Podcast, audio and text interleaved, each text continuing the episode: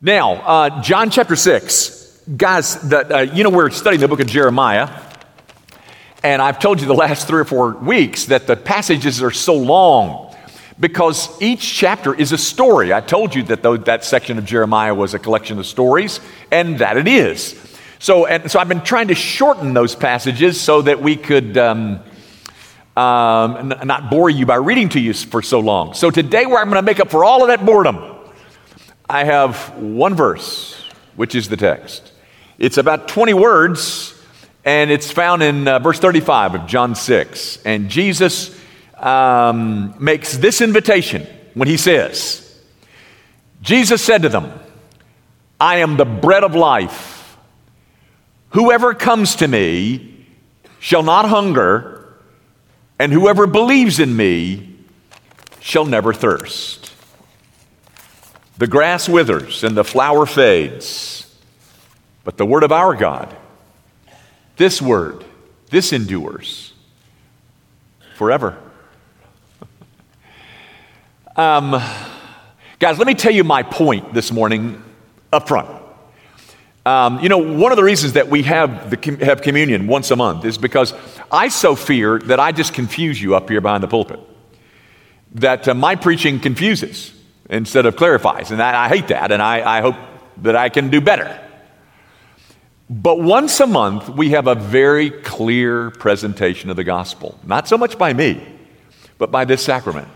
It's hard to miss, ladies and gentlemen. You got to have pretty blind eyes not to see the gospel standing out of this sacrament, broken body, shed blood.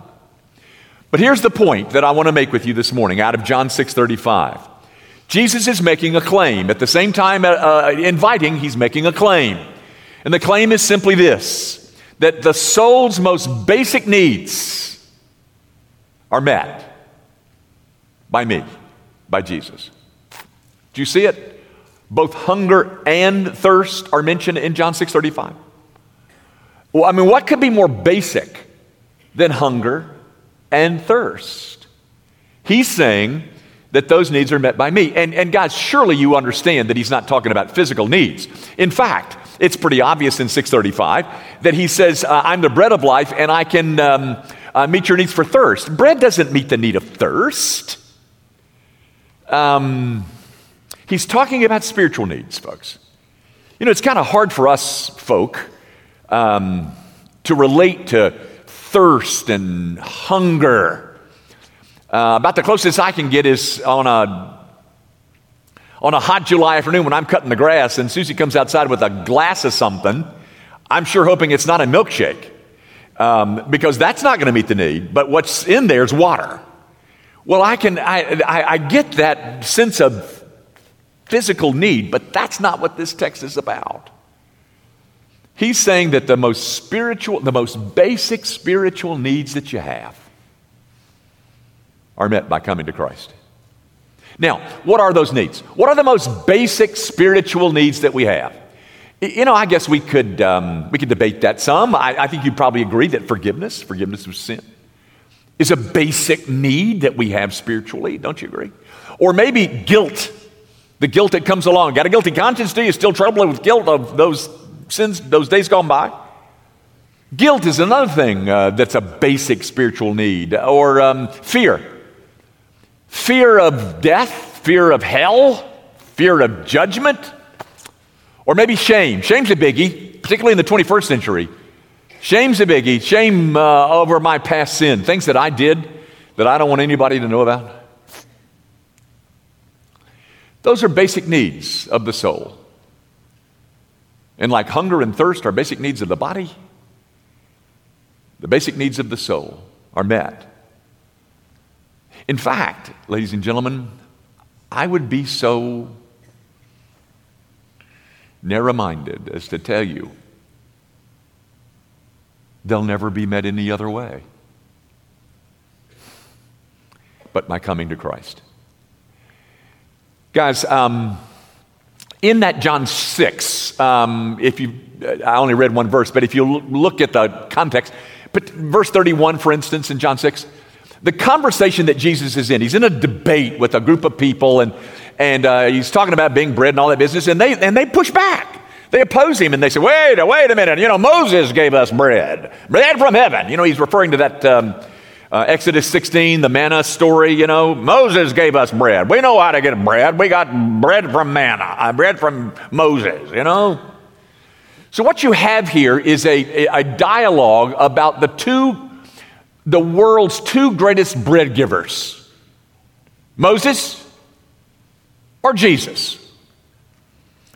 Moses, of course, representing law, and Jesus.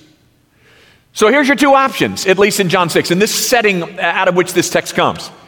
The options are Moses, law, or Jesus. Now, how many of you have been satisfied by your pursuit or in your pursuits of law? Moses doesn't satisfy. But I would even go a step further. Folks, today, as opposed to this little scene in John 6, the two big options today are not Moses and Jesus. I would suggest this, that the number one option other than Jesus for modern man is self.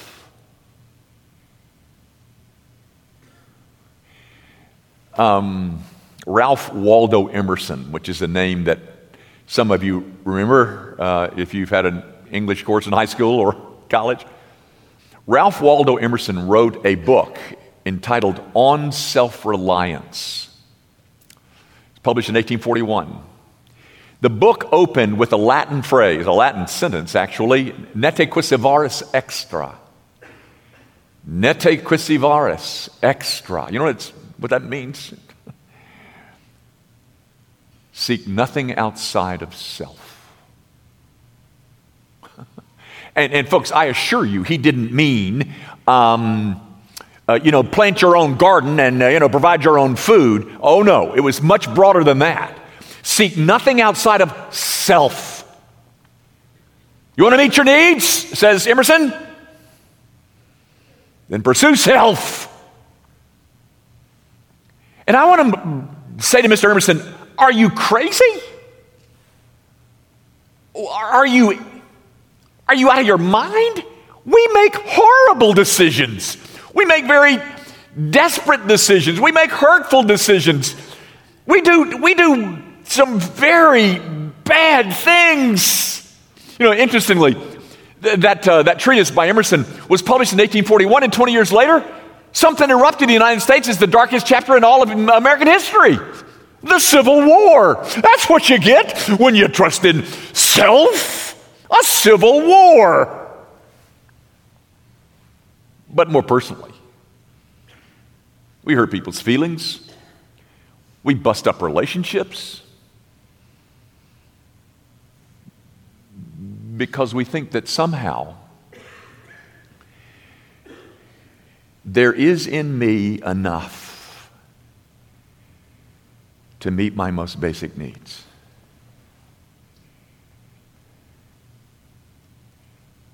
What kind of insanity is that?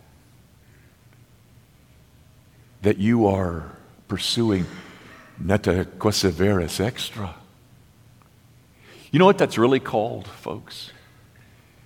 It's called self-salvation. I'm going to save myself because I can meet all of my spiritual needs myself.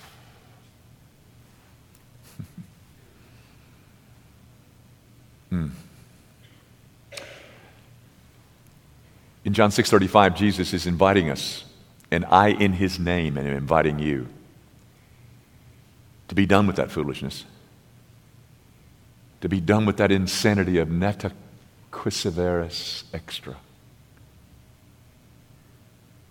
All the needs that your soul has, you will never meet. And the older you get, the more acute your longing to have those needs met will be. In his name, come to Christ. come to this table, maybe for the first time. Let go of all that foolishness that you can meet all of your spiritual needs. My friend, spiritual needs are met in only one way. It's not by law. It's not by self. It's by Christ. Christ and Him crucified, which is the object lesson of this sacrament. Come take hold of the great rescuer of our souls. Let's pray together. Our Father, would you indeed convince us that the needs that we have will never be met by human effort, and to rely on self is the grand piece of rebellion that men are known for. And so many of us in this room bear scars of thinking that we had all the answers. Thinking such a thing led us to make decisions that have been awful. And so we know of the guilt and the shame. And then there is this Savior saying, "Come unto me,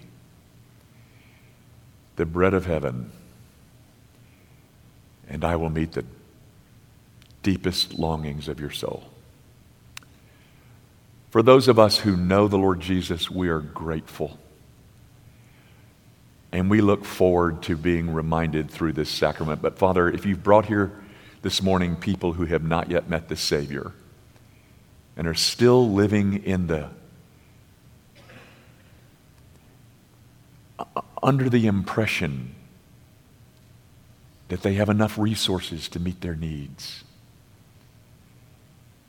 would you show them how foolish that is? Draw them to see the great beauty of the crucified Christ, who we celebrate via this sacrament. Meet us here, O God, for Jesus' sake. Amen.